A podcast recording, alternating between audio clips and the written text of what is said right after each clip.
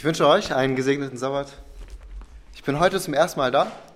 Der Simmet hatte mich vor einigen Wochen gefragt, ob ich nicht noch einen Termin frei habe in meinem Kalender für eine Predigt. Und zufällig hatte ich noch einen Termin frei. Ich freue mich heute, dass ich bei euch sein kann.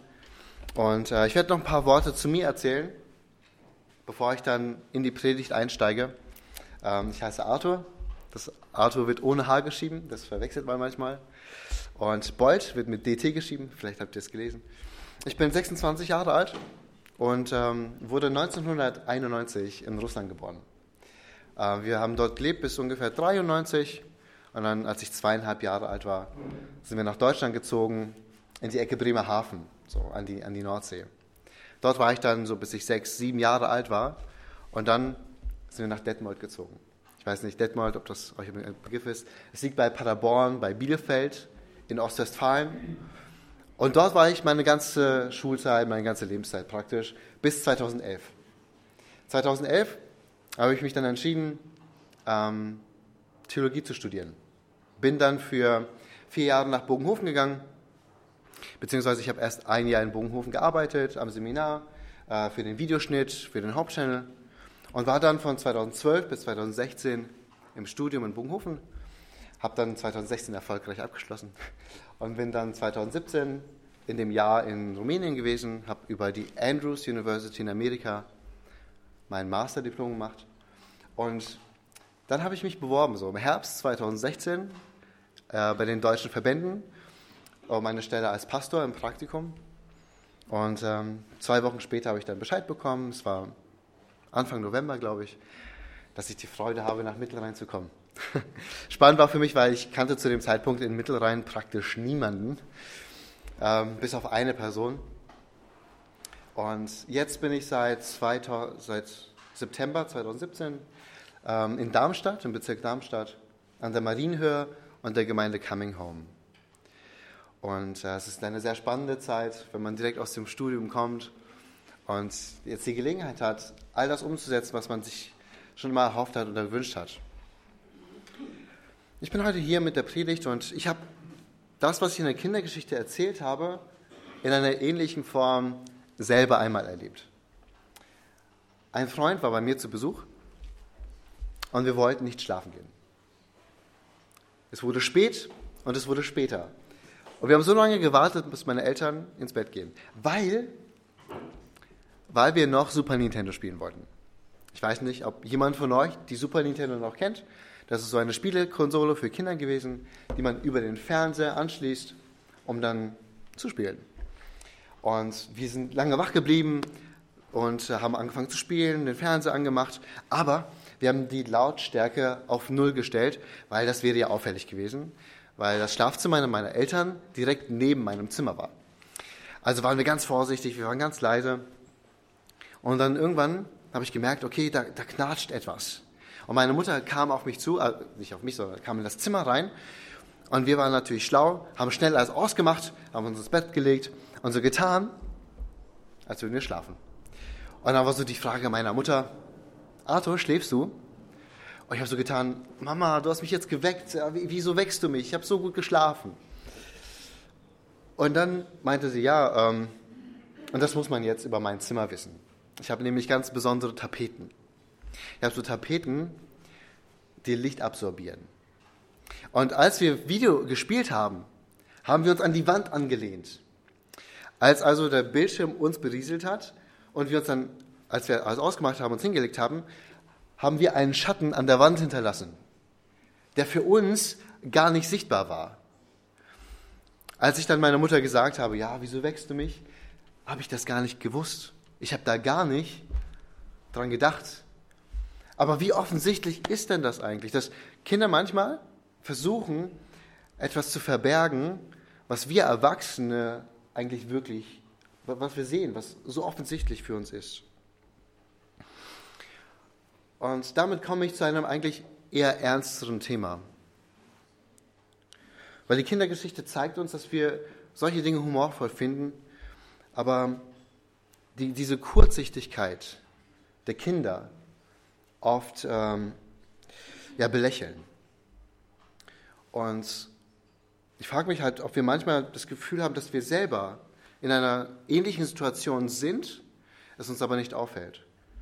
Weil wir das Gefühl haben, dass wir viel schlauer sind als die Kinder. Und dass wir unsere Gefühle, unser Innenleben, unsere Verletzungen, unseren Schmerz, unsere Fehler sehr gut verbergen können. Das Leben hat uns in den letzten Jahren sehr viel gelehrt. So, bei wem wir groß geworden sind, haben wir gelernt, dass wir übertünchen können, dass wir viele Dinge verdrängen können, ignorieren können oder verlagern. Aber eines, was uns so schwer gelingt, ist, unsere Probleme wirklich zu lösen, den Schmerz vergehen zu lassen. Und deshalb fallen wir oft in alte Muster zurück, die uns helfen, irgendwie mit diesem Leben klarzukommen. Eigentlich heißt unser Problem Sünde. Und ich glaube, dass wir Sünde oft falsch verstehen. In der Kindergeschichte, was war da sündhaft? War es das Fehlverhalten vom Kind? War es die Tatsache, dass das Kind gelogen hat, als es erwischt wurde? Oder was ist Sünde eigentlich? Aber bevor wir uns die Frage stellen, was Sünde ist, wollen wir fragen, was macht Sünde eigentlich? Sünde ist praktisch für so viel Schlechtes in unserem Leben verantwortlich. Sünde reißt Familien auseinander, reißt in uns ein Loch auf, das scheinbar niemand füllen kann. Sünde ist eklig und gierig, neidisch und wild, unzähmbar und abstoßend. Sünde macht uns blind für das Gute im Leben. Sünde zerstört uns. Sünde nimmt dem Menschen die Menschlichkeit. Und durch die Augen der Sünde nimmt sie Gott die Göttlichkeit. Sünde macht krank. Sünde bricht Vertrauen. Kann das der Grund sein, warum es uns manchmal schwerfällt, Gott zu vertrauen oder überhaupt an ihn zu glauben? Weil Sünde meine und deine Augen vor Gott schließt. Aber mit diesem Problem sind wir nicht allein. Was ist Sünde? Manchmal hören wir Brüdern und Schwestern in der Gemeinde sagen, das darfst du nicht, das ist Sünde. Du darfst nicht rauchen, das ist Sünde. Geh deiner Frau nicht fremd, das ist Sünde. Und das stimmt, solche Dinge zu tun, ist sündig. Aber das Problem dabei ist für mich, dass der Eindruck erweckt wird, dass wenn ich mein Verhalten ändere, ich dann auch Sünde ablege. Wenn ich nicht rauche, wenn ich nicht die Ehe breche, ist meine Frage, bin ich dann kein Sünder? Sünde ist in unserem Leben allgegenwärtig. Und vor allen Dingen lauert sie in uns. Wir können Sünde nicht einfach loswerden wie eine schlechte Frisur. Die Bibel beschreibt in den ersten Kapiteln der Bibel, wie Sünde in diese Welt gekommen ist. Eva lässt sich von einer Schlange einreden, dass Gott eigentlich nicht das Beste für sie will. Eva hört auf, Gott zu vertrauen. Und sie lässt es darauf ankommen. Und das ist in meinen Augen Sünde. Sünde ist Vertrauensbruch zwischen Gott und Mensch. Sünde ist das, was Vertrauen zerstört und in uns etwas aufreißt, was wir nicht füllen können. Es gibt ein Buch, das ich in der letzten Zeit gelesen habe, von Lawrence Crabb mit dem Titel Von innen nach außen. Und in diesem Buch beschreibt er 3 Kategorien, die wir Menschen an Bedürfnissen haben. Er unterteilt sie in tertiäre, sekundäre und primäre Bedürfnisse. Die tertiären Bedürfnisse drehen sich um ein Wohlergehen. Habe ich heute Nacht genug geschlafen? Habe ich genug zu essen zu Hause? Habe ich Geld auf dem Konto? Die sekundären Bedürfnisse kreisen sich um meine Beziehungen zu anderen Menschen. Menschen, die mir nahestehen. Menschen, die mir wichtig sind. Wenn ich nicht genug Geld habe, wenn ich nicht genug schlafe, wenn ich nicht genug Essen habe, dann kann ich das überleben. wenn zwischenmenschlich, in meiner Familie, mit meinen Mitmenschen Harmonie da ist.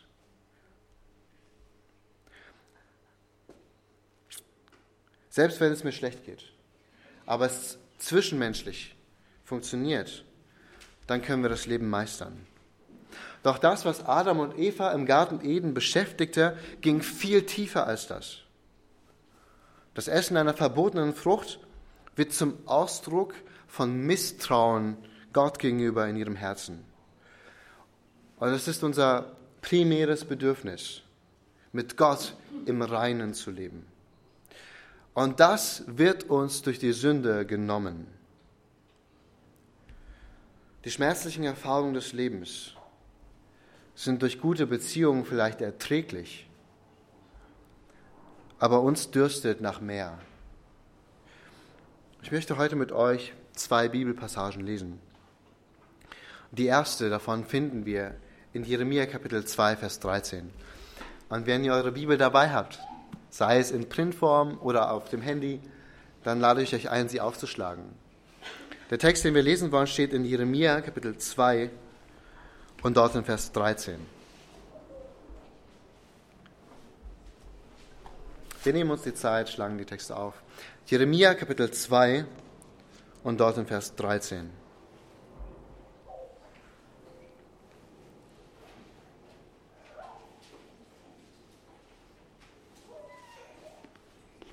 Jeremia Kapitel 2, Vers 13.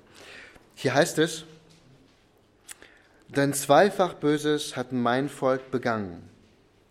Mich, die Quelle des lebendigen Wassers, haben sie verlassen, um sich Zisternen auszuhauen, rissige Zisternen, die das Wasser nicht halten können. Diese Passage in Jeremia macht für mich so einige Dinge deutlich. Zum einen die Tatsache, dass wir Durst haben. Wir haben Durst nach einer Beziehung zu Gott. Wir haben Durst danach, im Reinen zu leben, uns wohlzufühlen. Und wir merken, dass das Leben um uns herum oft nicht das widerspiegelt, was wir uns wünschen, weil viel Verletzung da ist, weil Schmerz da ist und wir nicht wissen, wie wir damit umgehen sollen. Und Gott sagt, er ist das lebendige Wasser. Wenn wir zu ihm kommen, kann er das, was kaputt gegangen ist, wieder heil machen, aber wir gehen nicht zu ihm. Das ist unser erster Fehler, wir gehen nicht zu ihm. Und er sagt, der zweite Fehler liegt darin, dass wir versuchen, unsere Probleme selber zu meistern. Und wie oft sind wir dann enttäuscht, wenn das nicht funktioniert? Wenn wir merken, ich möchte richtig handeln, aber es gelingt mir nicht. Ich möchte nicht sündigen, ich will mit Gott im Reinen leben, aber es klappt nicht. Und wir fangen an, irgendwie rissige Zisternen zu bauen, irgendwie Mechanismen aufzubauen, die uns schützen, um einen Beitrag zu leisten, weil wir hoffen, dass unser Herz dadurch verändert wird, wenn wir anfangen, das Richtige zu tun. Die Realität ist aber die, dass wir umso enttäuschter sind, wenn das nicht funktioniert, weil wir das Gefühl haben, Heuchler zu sein.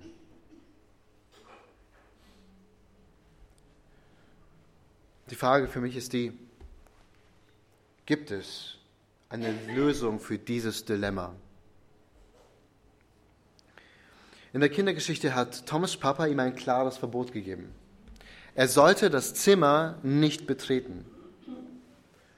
Und wer weiß, vielleicht wollte der Papa sensible berufliche Informationen schützen. Aber sicherlich wollte er auch seinen Jungen schützen. Wollte nicht, dass er sich verletzt, wenn zum Beispiel Tinte ins Auge gekommen wäre. Der Vater meinte es eindeutig gut mit ihm, als ihm ein Verbot gab. Auch Gott gibt uns einen Rahmen, in dem wir uns bewegen können, einen Rahmen, in dem wir leben können. Weil Gottes Lebenskonzept gut ist. Und sein Konzept besteht darin, dass Gott an unserem Leben Anteil nehmen will. Gott will in unserem Leben gegenwärtig sein. Und das ist etwas, was nicht nur seit einigen Jahren das, sondern das schon immer da war. Schon im Alten Testament wollte Gott mit seinem Volk der Gläubigen leben.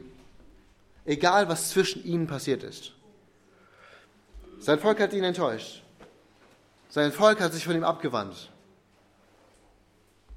Weil dieses Volk aus gewöhnlichen Menschen besteht. Aus Menschen wie dir und mir.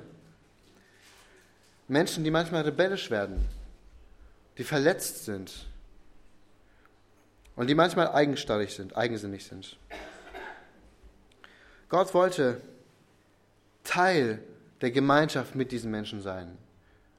Und das heißt immer wieder, dass Gott mitten unter ihnen leben will. Und um mitten unter ihnen zu leben, hat er sich etwas überlegt. Er ließ eine Stiftshütte bauen, um mitten unter ihnen zu leben und ihnen zu zeigen, wie er sich das vorstellt, wie er wieder Heilung in ihr Leben bringen möchte.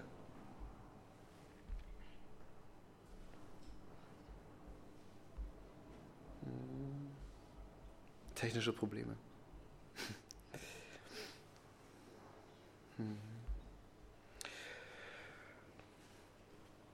Gott ließ die Menschen sehen, wie er ist, indem er ganz nah an sie herangetreten ist. Gott hat mitten in der Stiftshütte ihre Gegenwart gesucht. Wollte Teil von ihrem Leben sein und wollte mit ihnen leben. Es gibt eine zweite Passage, die ich mit euch lesen möchte, und diese steht in Jeremia Kapitel 31. Jeremia Kapitel 31 und darum die Verse 31 und bis 34.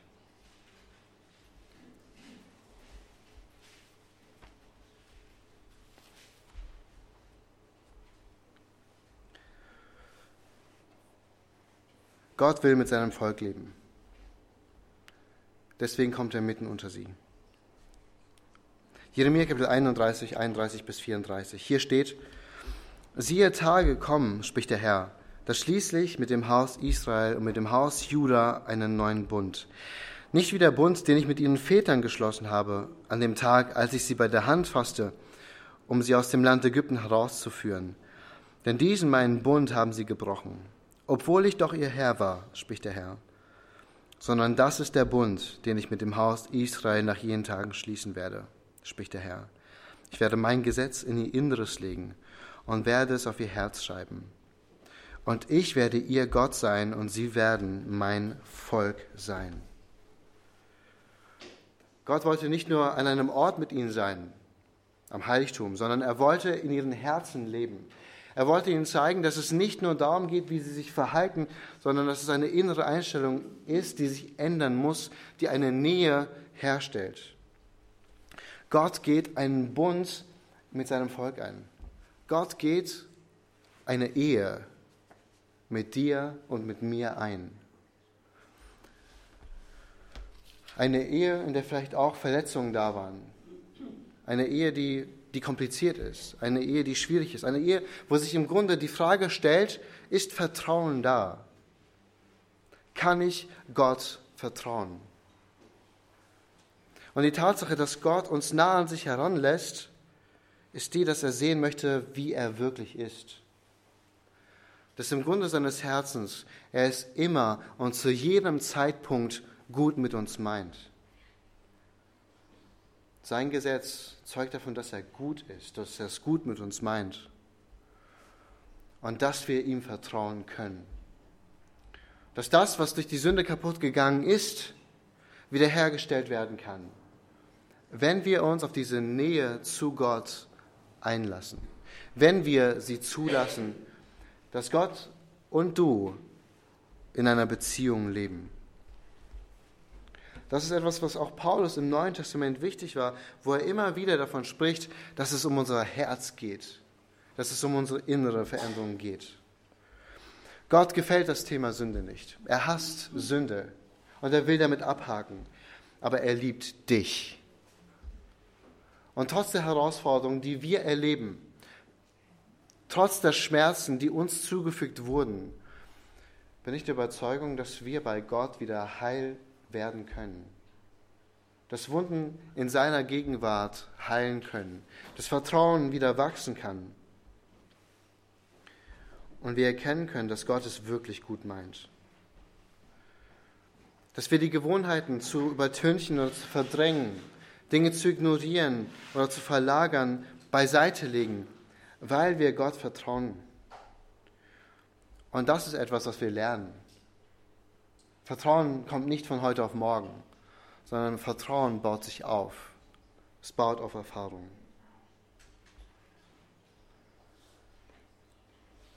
Wir sind nicht Sünder, weil Gott uns so haben wollte, sondern weil ein Keil zwischen uns und ihm steht.